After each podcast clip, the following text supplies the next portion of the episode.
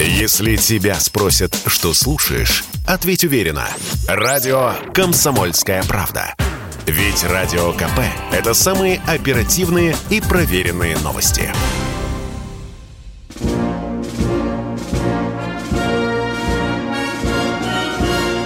Военное ревю полковника Виктора Баранца. Здравия желаю, дорогие товарищи. Ну что, мы начинаем очередной выпуск. А если очередной выпуск, то я опять здесь не один. А потому что с нами, со мной очень хороший товарищ. И зовут его... Михаил Тимошенко. Здравствуйте, товарищи. Страна. Слушай. Обнаружить нас вы можете на Ютубе, набрав в поисковой строке словами «Военное ревю, пробел 2.0». «Военное ревю, пробел 2.0». Приветствуем всех, Четлан. Громадяне, слухайте сводки Софинформбюро. Девись, Микола. Поехали, Виктор Николаевич. Дорогие друзья, как всегда, мы в начале нашей передачи, конечно, обратимся к военной специальной операции, которая сейчас проходит на Украине. Поговорим о некоторых любопытных моментах, да и некоторых сенсациях, которые окружают эту нашу военную операцию. Ну, а сейчас мы начнем с того, что недавно прогремела новость о том, что мы испытали ракету «Сармат».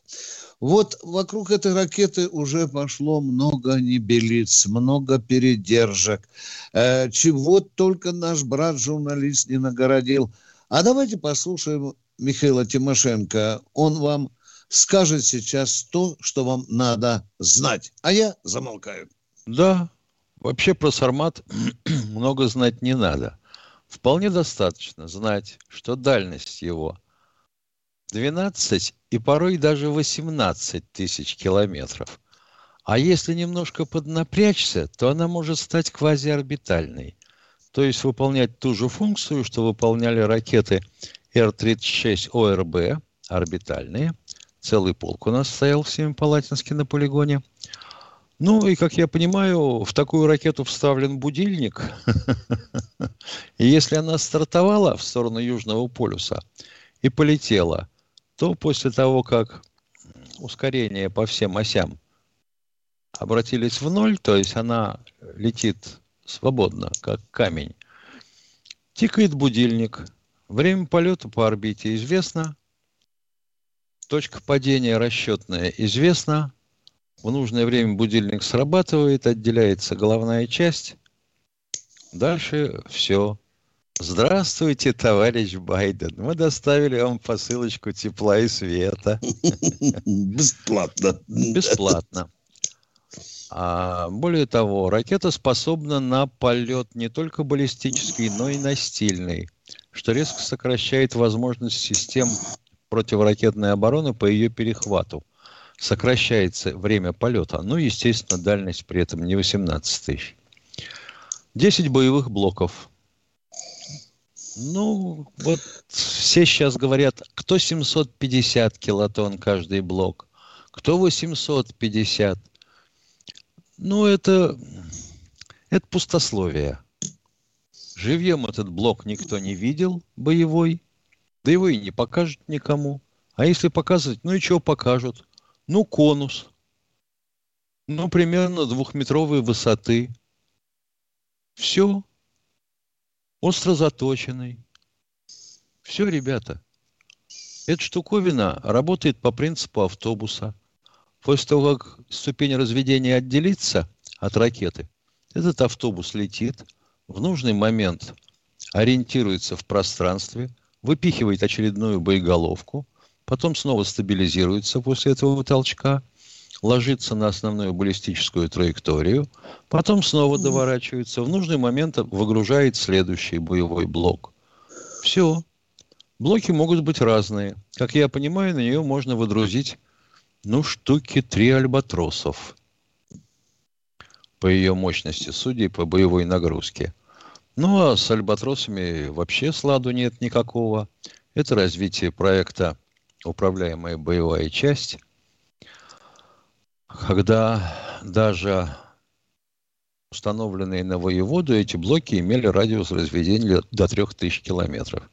То есть, если ты прицелишься в географический центр Америки, город Александрия, и твои системы противоракетной обороны вычислят траекторию падения на Александрию, то при умелом старте сбросе этих боеголовок они могут упасть как от границы с Канадой до границы с Мексикой, как от побережья с Тихим океаном, так и до побережья с Атлантическим океаном. Это полная неугадайка. Радует что? Что конструктора и заказчики настолько уверены в машине, что приняли решение о начале серийного производства до завершения испытаний. Вот последний полет-то был совсем недавно, запуск, да, с Плесецка. До завершения испытаний рассчитываем получить 46 штук, 46 машин. То есть можно полностью укомплектовать ту дивизию, где подготовлено к ним приему уже шахты. Каждая шахта. И переделывать их не надо, да? Нет, ну они уже доработаны. Капитально переделывать не надо, они уже доработаны. Да. То есть они ждут начинки. Да.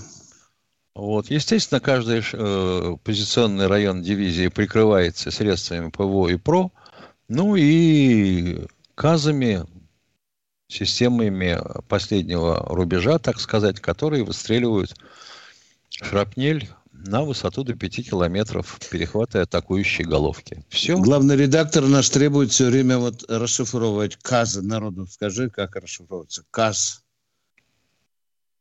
Ты сказал КАЗами. Активной защиты. Комплекс активной защиты. Комплекс активной защиты. Мозырь Миша, называется вообще. Да. Уже ехидные вопросы пошли. Тимошенко, а почему ты про «Авангард» молчишь? Баранец, а ты чего молчишь? Есть там планирующий какой-то комплекс, модуль? Он как вариант оснащения есть.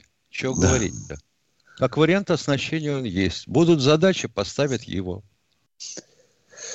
Да, хотя в Википедии иногда много грязи, но об этом модуле очень легко можно почитать. Ну, теперь о том, что он в полях творится. Да. Основные такие узлы. Да. Северный фас. Мы очистили Великую Камышеваху. То есть мы на подступах к Барвенково. Здесь, товарищи украинские, не братья, упираться будут здорово, потому что Барвенково – это узел коммуникаций. И дальше что? Дальше, елки-палки, а Харьков где? А под Харьковом мы тут вот русским наваляли. Ой, как наваляли! Какое контрнаступление было! Однако наступили сами себе на ногу и пошли назад. Не получилось, не сбылось. Ну, в том числе мешает, как всегда, Северский Донец. Ну, плохому танцору понятное дело. Дети мешают, их у него много всегда. У плохого танцора. На Северском Донце кто побил все мосты и взорвал? Сами взорвали. Ну, теперь мучитесь, как перепрыгнуть через Северский Донец. Мы-то уже понтонные полки подтянули. И не получается фланговый удар в Изюм. Никак. Вот это вот, я бы сказал, такая заминка вроде непонятная. Ну, Красный Лиман понятно, тут мы его взяли, все хорошо. Идут бои за Попасную, тоже понятно. Упираются там сильно до последнего. Вот эта заминка у меня рождает ощущение, знаешь, Виктор Николаевич, чего? Вот то ли мы ждем, пока они все туда заползут, в этот мешок, и тогда разом удобнее их накрывать. То ли нас дальше не пускают, Миш, да? То ли нет. То ли мы ждем... А когда зашевелятся поляки? Честно, ты посмотри. Теперь, значит, исчезли желто-блакитные флаги с транспорта в Польше, с билбордов, и появилась надпись «Пора вспомнить историю». строго запрещено фотографировать воинские колонны и все такое прочее. И вот эти вот всходни кресы, вот это на каждом углу. И приказы главнокомандующего, армия приведена в полную боевую готовность Польши. А это что значит? Что она в положении низкого старта. Так мы чего, все-таки решили, хрен с вами, бандерлоги, пусть с вами поляки разбираются за операцию «Волынь». Вот да, там интересный сюжет. Да. Там сюжет сейчас будет интересный. Там беречь вас никто не будет, это точно. Угу. Они помнят хорошо. Угу. Со времен Пилсудчины. Угу. Вот. Дальше что? Авдеевка. Тяжелые бои идут. Двигаемся медленно, к сожалению. А может и хорошо. Чем медленнее двигаться, тем меньше людей теряем. На южном фланге, несмотря на все крики и вопли губернатора Николаева о том, что у него начинается курортный сезон. Зачем же он тогда эвакуировал к чертям собачьим всех своих приближенных? А? Интересный вопрос. И почему тогда у нас чуть ли не обстрелы окраин Николаева? Как-то вот странно это все выглядит-то, товарищ Арестович. Ну и дальше, последнее. А по подсчетам, не моим, а Украины, они теряют боеприпасы за сутки боя на неделю. Исчерпываются запасы. Недельные. Это значит, что удары по железке были нанесены правильно и вовремя. Продолжайте, товарищи, из ракетных войск и артиллерии Вооруженных сил Российской Федерации. Вы правильно действуете. И авиация тоже. Молодцы. Спасибо вам большое. Ну что, дорогие друзья... На этом конец. Можем переезжать на вопросы. Да, я, Миша, обязан поздравить всех, кто имеет отношение к советской печати, потому что сегодня же День печати. Сегодня же праздник газеты. А там же вроде «Правда». Как-то сразу после этого день налоговика. Да. А сегодня же еще день водолаза, чтобы нас не упрекали. Ну и, конечно, мы помним, что сегодня день рождения великого Маркса. Так что, дорогие друзья, да. Всех, кто хочет, чтобы мы вас поздравили, мы вас всех поздравляем. И журналистов, и водолазов, и марксистов. Ну что, дорогие друзья, да, мы, уважаемые, будем, как всегда, ждать от вас звонков, четких, ясных, без длинных, путанных прелюдий. Не просите у нас разрешения, а то полчаса человек можно задать вопрос. Не надо эту фразу, запрещается говорить. Сразу, быка за рога, у меня вопрос. Поняли меня, да? Ну что, Миша, телефончик опять, вот смотри, люди... Напоминаем, телефончик. Да. 8 800 200 ровно 9702. Звонок по-прежнему бесплатный. Эфир, сами замечали, наверное, прямой. Угу. Повторю, 8 800 200 ровно 9702. У нас есть радиоштурман, который принимает выше звонка. Он говорит, уже два звонка. Поехали. А сегодня время. Ведь еще и день восьмерки. Шифровальщика. Да. Тут я промазал. Ну, здравствуйте, Дмитрий из Санкт-Петербурга. Культурная столица. Привет. Алло, здравствуйте, уважаемые ведущие. Поздравляю, во-первых, с наступающим, приближающимся Днем Великой Победы, 9 мая. Вот. Вы, как причастные люди к армии, особенно этого достойны. И, собственно, вопрос. Как вы относитесь к излавливанию вот этого канадского генерала? Вообще, словосочетание «канадский генерал» звучит уже смешно. Вот. Ну да. А нет официального подтверждения. Официального подтверждения нет. Это пока миф, дорогой мой человек. Миф, да. Ага. А если бы это было... Да, дальше продолжайте, мы же не говорим. Если это было правдой, словосочетание «канадский генерал» звучит смешно. Это как примерно, по-моему, кто-то из деятелей дядюшки Ади сказал про сухопутные войска Великобритании. Если, говорит, они высадятся на континенте, то я, говорит, прикажу своей полиции разогнать их. Правильно. Понятно. Генерал Соединенного Королевства выглядит еще смешнее.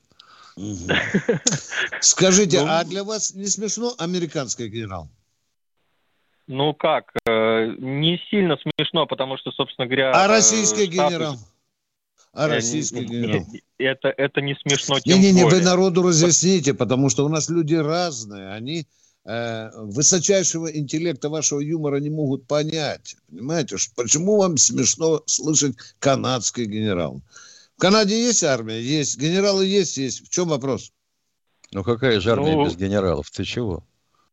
Ну, можно кого угодно и чем угодно назвать.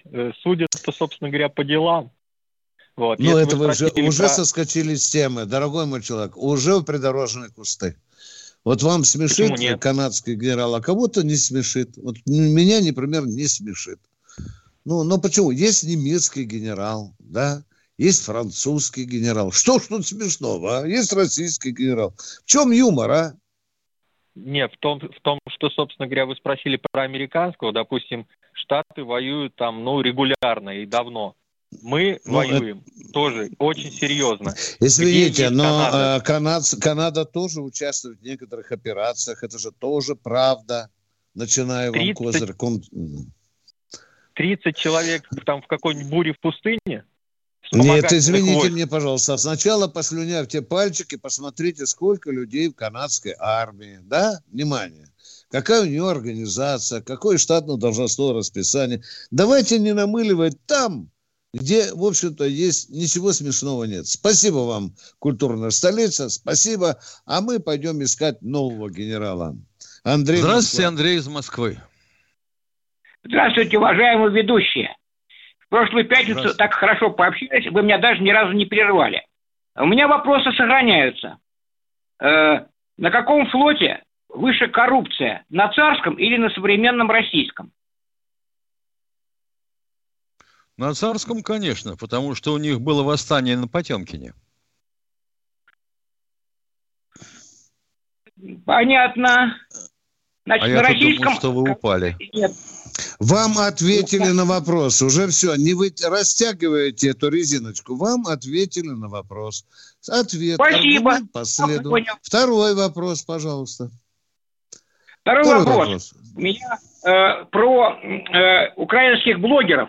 Почему Министерство обороны, почему генерал Конашенков не использует информационные ресурсы украинских блогеров, которые симпатизируют России? Например, Дмитрий Василец, Андрей Лысенко, Владимир Грубник, Тарас Незалежко. Извините, пожалуйста, если бы генерал Конашенков цитировал любые украинские источники, то, может, это было бы его последнее выступление. В его обязанности не входит это, опираться на блогерскую кампанию Украины. Но это же начальник департамента информации. Ну и что? Ну а что вы хотите? Генерал ведущий информационной войны. Он же ведет информационную войну. Ой-ой-ой-ой-ой-ой. Не пугайте народ. В первую очередь он официальный представитель Министерства обороны.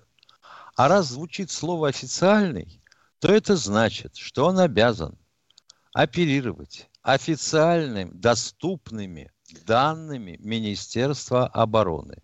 То есть это донесения войск, проанализированные в Главном оперативном управлении Генштаба, где все посчитано, сбито в таблички, и эти таблички переданы в департамент генерала Конашенкова. Вот оттуда начерпает...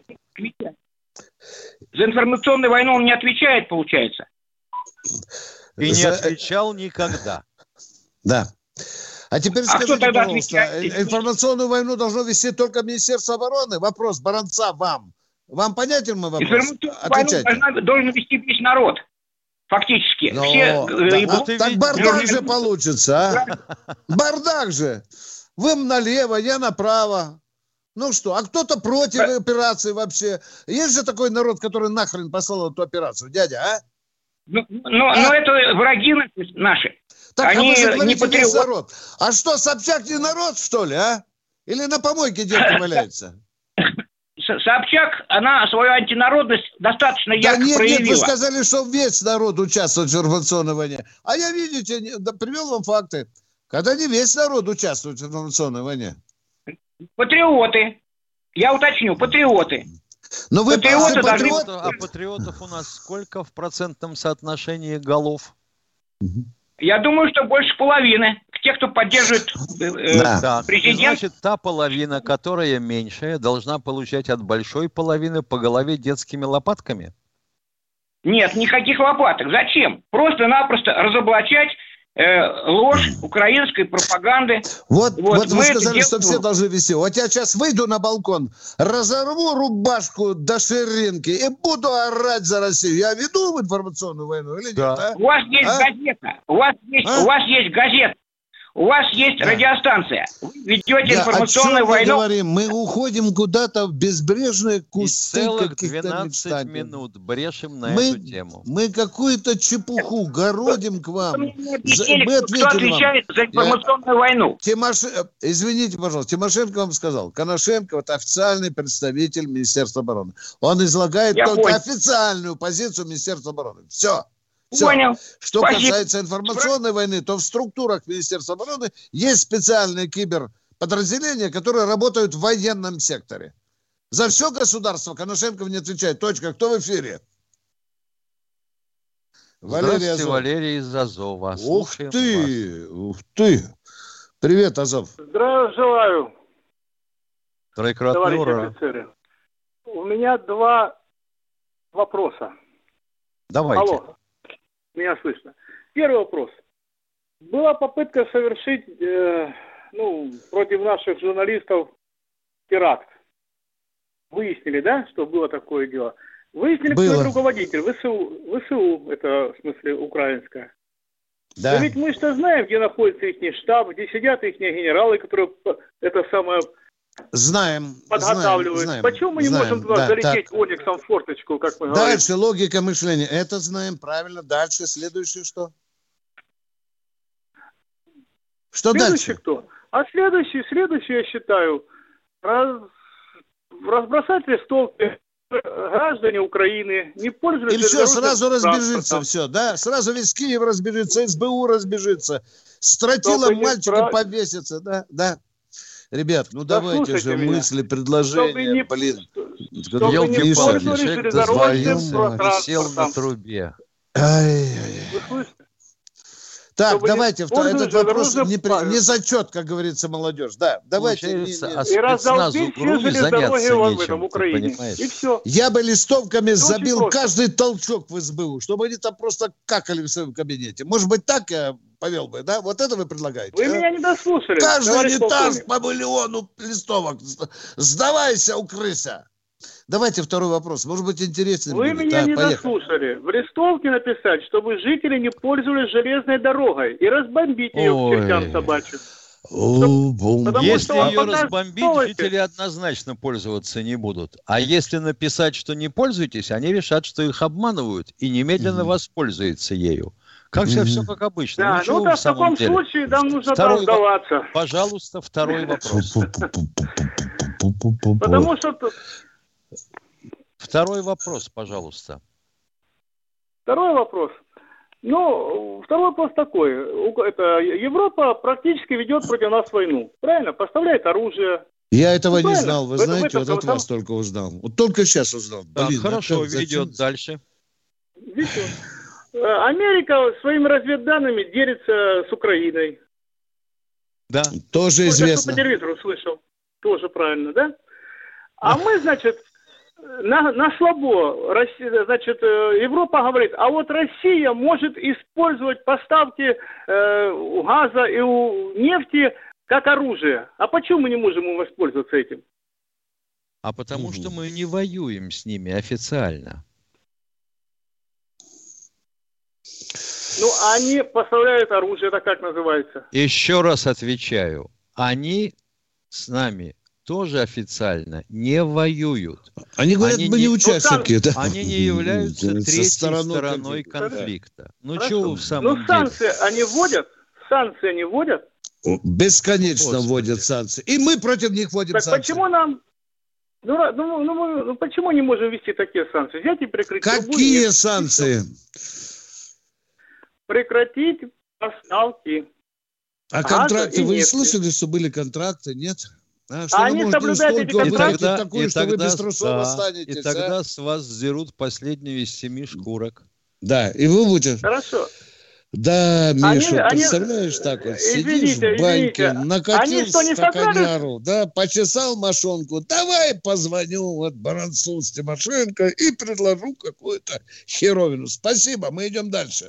Дорогой мой человек, давай. Виктор Николаевич, а за газ они нам так и не заплатили. Я вижу только половину твоей головы. Им можно, а нам нельзя? Так получается. Все, поговорили, называйте нас хамами. Как угодно называйте, дорогой мой человек, но мы не можем заниматься пустословием. Это я так кулаком по столу ударил, что у меня компьютер полез, да. Здравствуйте, Василий из Вологды. Здравствуйте, товарищи полковники. Вот у меня не к предыдущему, а за 2 звонка мужчина звонил насчет того, что на флоте какая-то коррупция там, какая лучше была там, ну, больше была в советском. Ну, вы поняли, да, о чем я. Вот, я знаю такое выражение, вот не знаю только каких оно годов. По-моему, какой-то писатель приехал за рубеж и спрашивает, ну как у вас там в России? Он ответил, воруют. То есть это Салтыков-Щедрин, дорогой мой человек. Да. Это знаменитая фраза. Да. Ну это было каких годов. Да. То есть, ну, это все, это как бы был не вопрос. Еще вот у меня один будет вопрос, но сейчас за место вопроса можно предложение такое вам внести? Вот давайте, динамичнее. Отдельный блок, получается, блок или вот стрим, это как называется сейчас в Ютубе. Некоторые стримеры ведут стримы по 3 часа, то есть вам бы нельзя бы так сделать, ну, такое предложение. Нельзя мы благодарим, вот, мы благодарим Всевышнего, что он нас, гоняя с одной платформы на другую, вообще нам дал время, дорогой мой человек. Мы низко кланяемся своему руководству. Да. Я просто думаю, спасибо, все-таки дайте вопрос. Да, спасибо. Спасибо вам за поддержку. Может, вы вспомнили свой вопрос? Ну, хорошо, тогда давайте пропустим. Вопрос такой вот. Давайте. Я недавно общался со своим знакомым. Он сказал, что у него отец приехал на территорию приграничную вот этой Украины. Ему пришло сообщение, то, что у него сын погиб, и он не может тело сына 2 недели уже забрать, живет там в гостинице. То есть, как вот это происходило, думаю, во время афганской войны, то есть точно так же, или вот как-то это...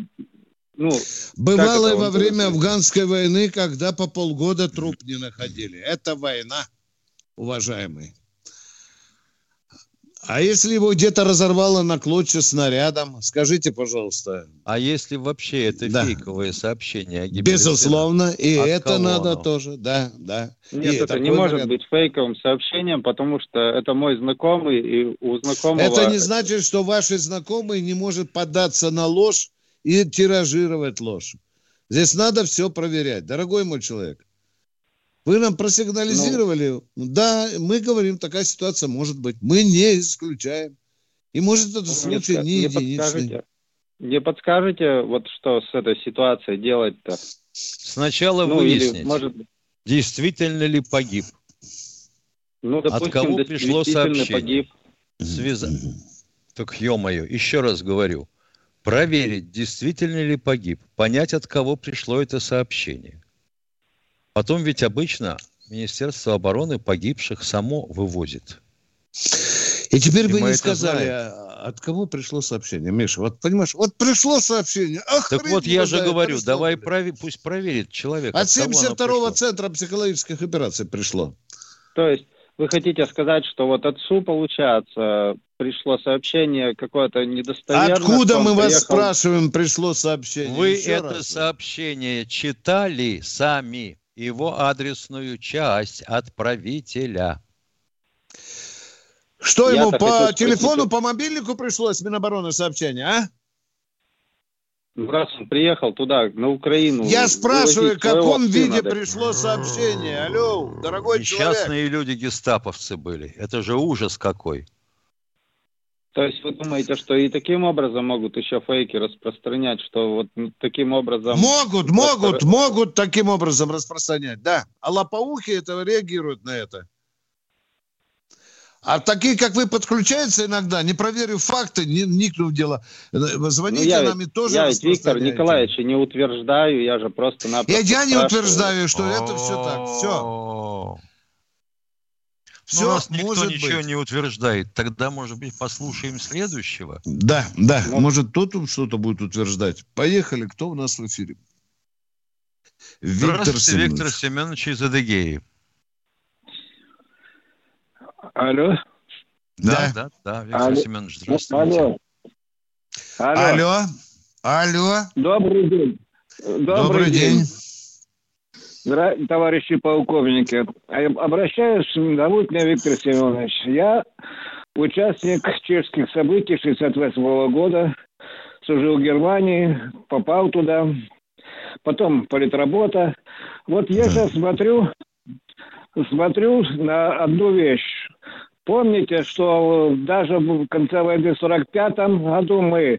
кормили, Берзарин организовал, кормили гражданское население и прочее, обрабатывали. А сейчас у нас, я вот смотрю внимательно, у нас сейчас, я не знаю, вообще есть они политработники или сейчас у нас попы? Есть. Итак, вы участвовали в 68-м году, потом был Берзарин, который кормил берлинцев, а теперь вы спрашиваете, есть ли политработники. Вам на какой вопрос отвечать? Про Берзарина или про политработников? Нет, я хочу вам задать вопрос. Если мы наконец-то! Идем... Бурные аплодисменты! Вперед! О, наконец-то, Виктор Николаевич, узнаю тебя. Работает эти политработники не только с солдатами. Работает, создано Главное военно-политическое управление. Картополов до недавнего времени возглавлял. Да. Точка, ответ есть. В чем вопрос? Ну вот я же говорю, что для того, чтобы нацика убрать, нужно... Пуля убивает одно место, а слово наповал. Есть такая, правда? Вы помните, скажите, пожалуйста, вот когда в 68-м году вы участвовали в Пражской операции, ваше слово убило кого-нибудь наповал? Политработником у нас был каждый второй. Ну и нацистов все больше и больше. Но вели гражданское население, обрабатывали. А сейчас, посмотрите, я не знаю, у меня сестра... Как вы себе представляете российских политработников в центре Киева, дядя? Отвечайте на вопрос. Давайте 1000 политработников, я сейчас скажу Шойгу, пошлите, пожалуйста, одетых в военную форму в Киеве или во Львове, Миша, как ты видишь? А в недрах Азовстали. Да.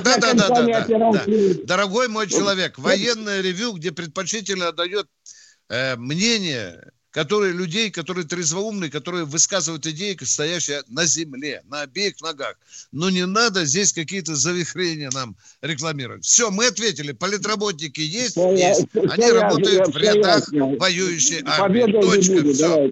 Эксперименты проводились с политработниками. Сначала их было слишком много, потом их под корень извели, потом снова начали насаждать. Ну и что, они, получается, теперь инкубаторские? Одного дня вылупления? Да. Ой, ё-моё. Да, поедем дальше. Тяжелый какой-то у нас сегодня, Миша, ревью тяжелое какое-то. Ну, хотя бы быстрее. Поехали! Вот поэтому... Здравствуйте, Сергей из Воронежа. Вот поэтому-то специальный психологический департамент у нас есть в министерстве. Сергей из Воронежа, добрый день, слушаем вас. Добрый день, товарищи полковники. Я вот это вот товарищи, которые любят искать где-то там коррупцию и прочую ерунду. Ну, ребята, любой из них сможет быть офицером? Сможете за бойцов своих переживать, обмундирование...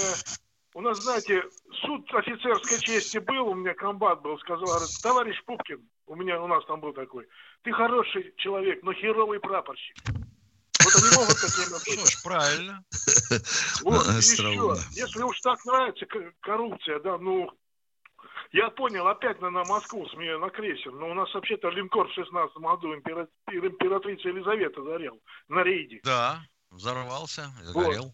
Вот. Но это бывает несчастные случаи. Зачем вот это вот все время из себя строить, что я вот такой, совесть народа. Вот эта совесть народа, так легко говорить, а попробуй пожарную безопасность обеспечить на крейсере, который может от статического электричества загореться. И бог ее знает еще от чего, о чем мы тоже и не знаем. Ну и последнее, там еще по поводу Конашенкова. Да вообще-то Конашенков, он всегда готовится. И он говорит то, что надо, ни больше, ни меньше. Он вообще-то человек ответственный. Его и так, на него Турция зубы точит, что... И, как всегда, уточняю, сколько Байрактаров сбито. Да, это туркам почему-то очень не нравится. Тем более, что он каждый день их заваливает, да. Ну да. Спасибо, дорогой мой человек. Он чувствует себя за это ответственным, поскольку Байрактары, вообще говоря, производятся совместно с украинцами. Почему турки говорят, это уже не наши. Это уже не наши Байрактары. Подожди, начальник. Мой начальник не знает, что я в эфире, с ним поговорю. Здравствуйте, начальник, я в эфире. Миша, продолжай. Слушаем вас. Кто у нас на связи? Здравствуйте, Александр из Челябинска. Слушаем вас. Здравствуйте. Добрый день. Здравствуйте. Я сейчас позвоню, куда мы положим Минобороны. Через полчаса. Да. Простите, алло. Не расслышал. Все, вы напомнили, сегодня... Мне надо с Минобороны поговорить. Виктор Николаевич, ничего не слышно. Все, давай. Алло. Извините, алло, снова вот наконец-то. Теперь можно говорить. Говорите, да, пожалуйста. Да. Здравствуйте. Здравствуйте. Напомните, пожалуйста, сегодня еще день шифровальщика, кроме дня водолаза и дня печати. Напоминали. Ой, Пожалуйста. А вы шифровальщик? Да. Ну, это сразу почувствовалось. Ой, зашифруйте нам что-нибудь для потери. Вот сразу, как только мне говорят шифровальщик, я сразу вспоминаю шифры Файстеля. С открытым ключом, с закрытым. Да. Ёлки-палки. Только этого мне не хватало. Думал я в свое время. Я вот еле азбуку Морзе осилил. Давай. Ну что, дорогие друзья, мы продолжаем военное ревю. Надеемся еще. Александр из Тольятти. Здравствуйте, Александр из Тольятти. Добрый день. Ровно 80 лет тому назад в тех же самых местах, чуть ли не день в день, Барвенковский выступ стал превращаться в Барвенковский котел. Не будет ли повторения? Да. Очень беспокоюсь. Знаете, наверное. А вы за кого беспокоитесь? Я сейчас за кого беспокоитесь? За украинцев? За российскую армию. Нет, котла не должно получиться никаким образом. Не должно быть, а то очень тревожно. Фамилии, наверное, Кузьма Подлов. Знаете, кто такой? Костенко генерал. Городняк, почему не кончили? Да. Аналогии очень больно такие, тревожные. Да, дорогой мой человек, только если очень грамотно, то там он называется изюм Барвенковской операции, изюм Барвенковский котел. Ну, я знаю, да, я просто время. Да. Там больше, по-моему, 245 тысяч попало. Почти день в день. В тех же самых местах, вот чего тревожно. Но Арестович там в июле, Миш, обещает, а? Контратаку на Донецк. Я это имею в виду, контрудар и прочее. До Волги. До Волги, да. Поэтому я подобные вопросы задаю. Да. Аналогия больно такая тревожная. Конечно, мы вас правильно поняли. От врага всегда надо ждать каверс. Для этого надо быть постоянно настороженным. Наш телефон 8 800. А то у нас больно какое-то легкомысленное отношение, мне кажется, к этому. Глупые пиндосы, тупые коклы, стишки про медаль за город Вашингтон и прочее. Как-то оно это у нас, сами понимаете, вот такое сарафанно-телевизионное интернет-радио. Все соцсети, такое у нас телевидение. Ну, что поделаешь? С одной стороны, они, может быть, и правы, а с другой стороны, может быть, потом локти кусать будут. Ну, может быть. Это мы в свое время если тоже желтолицых макак шапками хотели закидать. Да, помню. Хорошо. Да вот сейчас такое. Японцы очень обеспокоились. Ждут теперь, когда мы высадимся на Хоккайдо. Не хотелось бы Цусима второй. Конечно, нет. Конечно, не хотелось бы. Спасибо за ваши дополнения, вопросы. А мы продолжаем военное ревю. Ну, кто у нас в эфире? Спасибо. Наш кто телефон 8-800-200-97-02. Кто из Новгорода? Здравствуйте, Алексей из Нижнего Новгорода. Здравствуйте, товарищи полковники. Да-да-да, здравствуйте, товарищи полковники. Виктор Николаевич, Михаил Владимирович. Спасибо вам большое за передачу. У меня вот два вопроса. Первый вопрос по денацификации, про которую вы неоднократно говорили, что она на долгие годы. И вот вопрос. Вот денацификация. Возможно ли она вообще в принципе, если только если Украина будет в составе России или под полным нашим военно-политическим управлением? Потому что если она будет так же, как и сейчас, то придет какой-нибудь очередной там мэр Львова условно, и все будет то же самое. Вы правы, абсолютно должно быть. Вы абсолютно правы. Да, представьте, допустим, если мы ограничимся результатами того, что обеспечим только безопасность Луганской и Донецкой народных республик, то есть сумеем захлопнуть этот котел, истребить всех, кто в котле, или, не дай бог, они в плен сдадутся, и мы их кормить будем. И дальше не пойдем. Все. Вот ограничимся тем, чего достигли. Я готов прозакладывать что угодно. Наспор за то, что через полгода ВСУ будет возрождено, начинено оружием так, как мы еще и не видели, и они снова полезут к нам. Да. Абсолютно верно, да. И вот второй вопрос, если можно, международно-правовой, так сказать. Вот смотрите, у нас в 2008 году сначала, когда возник конфликт в Южной Осетии, у Грузии, Грузия напала на Южную Осетию, то мы провели юридически гуманитарную интервенцию. А уже 26 августа... вообще она называется операция по принуждению к миру. Будем говорить. Это и есть гуманитарная интервенция, я так понимаю. Лавров тогда говорил... Ничего себе там... Вот смотрите... На танке мы там хорошенько гуманитарную гнали грузинов. Это да. А уже 26 августа 2008 года Россия признала официально Южную Осетию и Абхазию. И вот сейчас...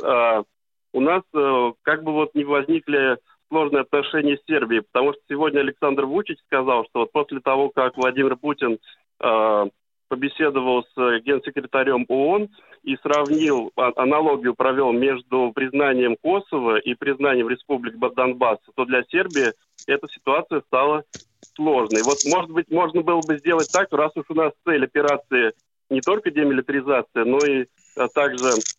чтобы Украина сама признала Крым и признала республики Донбасса, может быть, нам нужно было сначала принудить их к миру, потом заставить их признать Крым и республики Донбасса. А что мы сейчас делаем, скажите, пожалуйста, что мы сейчас делаем? Мы уже признали республики Донбасса. Вопрос.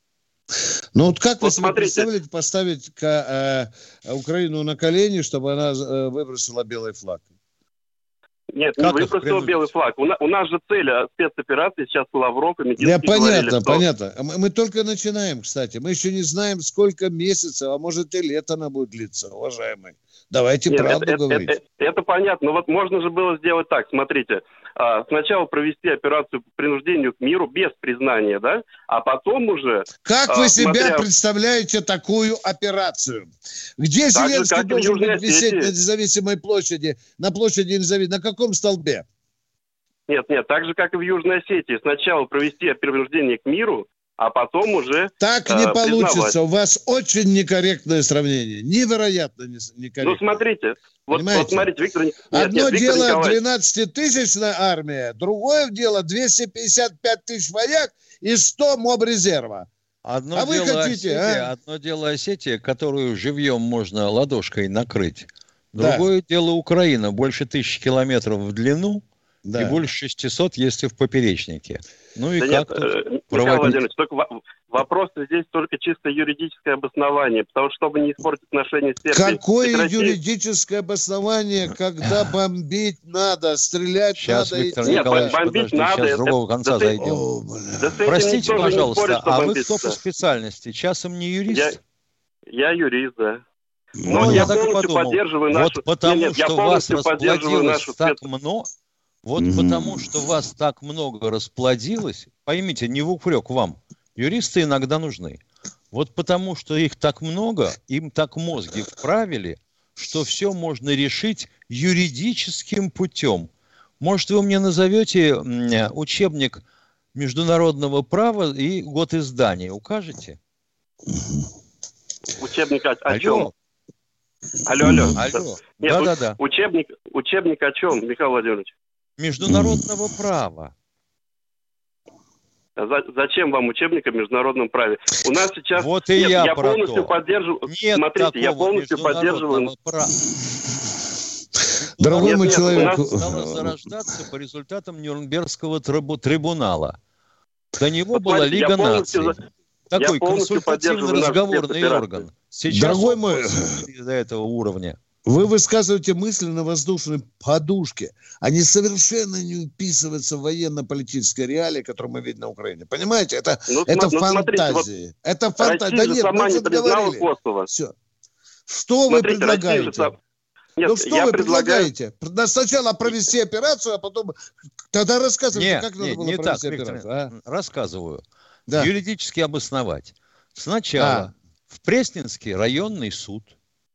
потому что у нас правительство на Пресне расположено. Подается гражданский иск. О принуждении к мир Украины. Не так, Михаил Владимирович. Судебное заседание заслушивает ответчика, истца. Первое заседание, второе, третье. Потом привлекают экспертов. Эксперты дают какую-то экспертизу. Годика-полтора, Потом переносится в Московский городской суд. Потом, естественно, в Верховный суд. А потом Конституционный еще, Миша, Тут косореза дали. Давайте этот вопрос был задан. Послушайте вашу идею.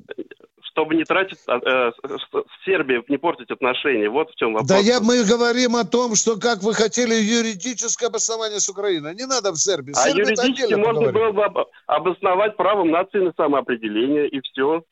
Причем здесь операции право нации на самоопределение? Твою мать! Как вас студенты слушают? Подайте мой наградной пистолет. Спасибо. Следующее, ребята. Я хочу еще жить, товарищ юрист. Не-не-не, извините. Мозги будете пудрить другим. Вы не поняли просто идею. Ничего я не понял. Ничего не понял. Извините за выражение. Ловимся в железную дверь и кричим: хулиганы зрения решают. Мы же не говорим о том, что не надо проводить операцию. Мы же об этом не говорим. Все понятно. Вам надо немедленно в Генштаб ехать. Не. Есть выход проще. Куда? Город Грозный. Республиканский военкомат. В возрасте до 30 лет берут добровольцев. Запросто, в лучшем виде. И отправляют после 10-дневной подготовки на... Куда? На Украину. И там юристы проходят практику. А меня не возьмут, мне уже больше 30. Боже мой, Миша, Первую партию Рамзан Ахматович отправил вчера. Да. Михаил Владимирович, мы с вами просто это обсуждаем чисто юридический вопрос. Я полностью поддерживаю нашу операцию. Мы ничего не обсуждаем. Вы понимаете, что поддержаете? Вы просто запутали нас и себя, уважаемый человек. Есть демилитаризация, есть денацификация. Все четко. Ваши все юридические обоснования — это для другой ситуации. Мы продолжаем военное ревю. Здравствуйте, Евгений Ростов. Слава Богу, Откис. Привет, Евгений из Ростова. Здравствуйте. Здравствуйте, дорогой Евгений. Полковники, Чеплане, радиослушатели, перелечу особое внимание. Значит, я вчера вечером с женой обычно как засыпаем, начинаем слушать Юрия Подоляку. Послушали все новости с фронтов и всех событий. В общем, такое вам скажу. После того, как жена у меня на плече захрапела после Подоляки, я нечаянно перешел на украинский паблик. Мне так показалось. Вы знаете, я минут 15 посмотрел ролики, я не знал, откуда они идут.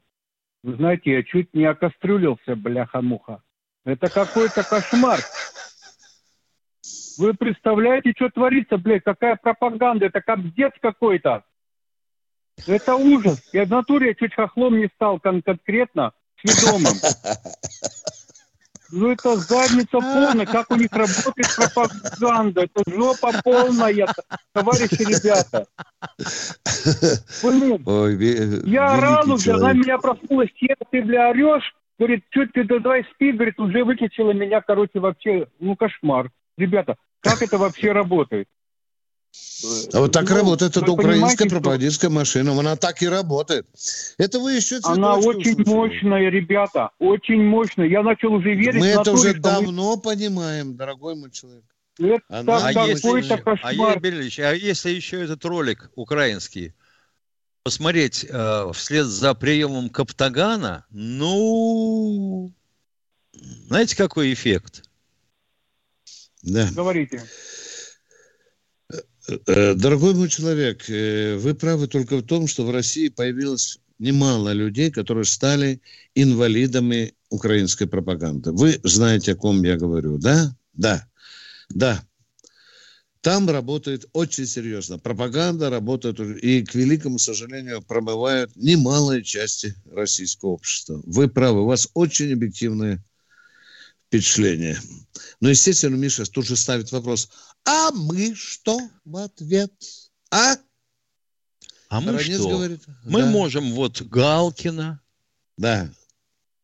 выпустить. Будет вам вечерняя программа. Да. Ну, хорошо там, Миша, говорят, в Херсоне телевидение запустили на русском языке, там, в Донецке. Твою мать, спрашиваю, в больших верхах, где работающая 24 часа в сутки радиостанция на украинском языке?